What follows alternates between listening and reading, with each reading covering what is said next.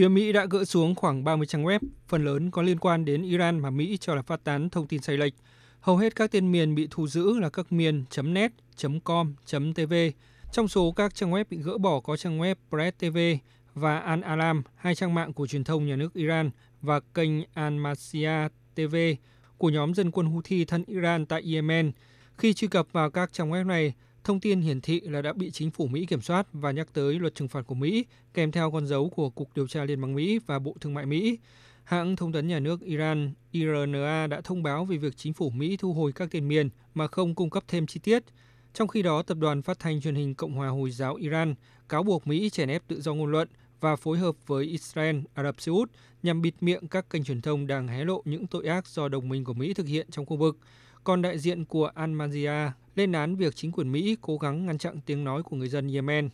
Đây không phải là lần đầu tiên Mỹ thu giữ các tên miền của các trang web mà nước này cáo buộc phát tán thông tin sai lệch. Tháng 10 năm ngoái, Bộ Tư pháp Mỹ đã thông báo dỡ bỏ gần 100 trang web có liên quan đến lực lượng vệ binh cách mạng Iran. Theo chính phủ Mỹ, các trang web hoạt động dưới vỏ bọc của các hãng tin tức đang tiến hành một chiến dịch thông tin sai lệch toàn cầu nhằm tác động đến chính sách của Mỹ và thúc đẩy tuyên truyền của Iran trên toàn thế giới.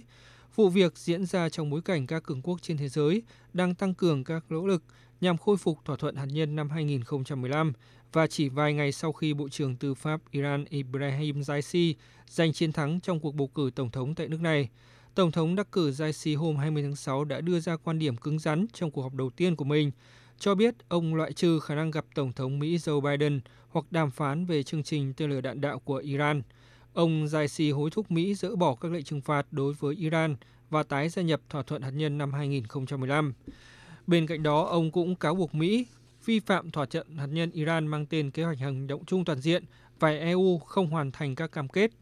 Trong khi đó, về phía Mỹ, nước này muốn Iran cam kết sẽ tiếp tục đàm phán về một thỏa thuận mở rộng hơn, lâu dài hơn, đồng thời sẽ không dỡ bỏ mọi lệnh trừng phạt áp đặt từ thời chính quyền tiền nhiệm Donald Trump.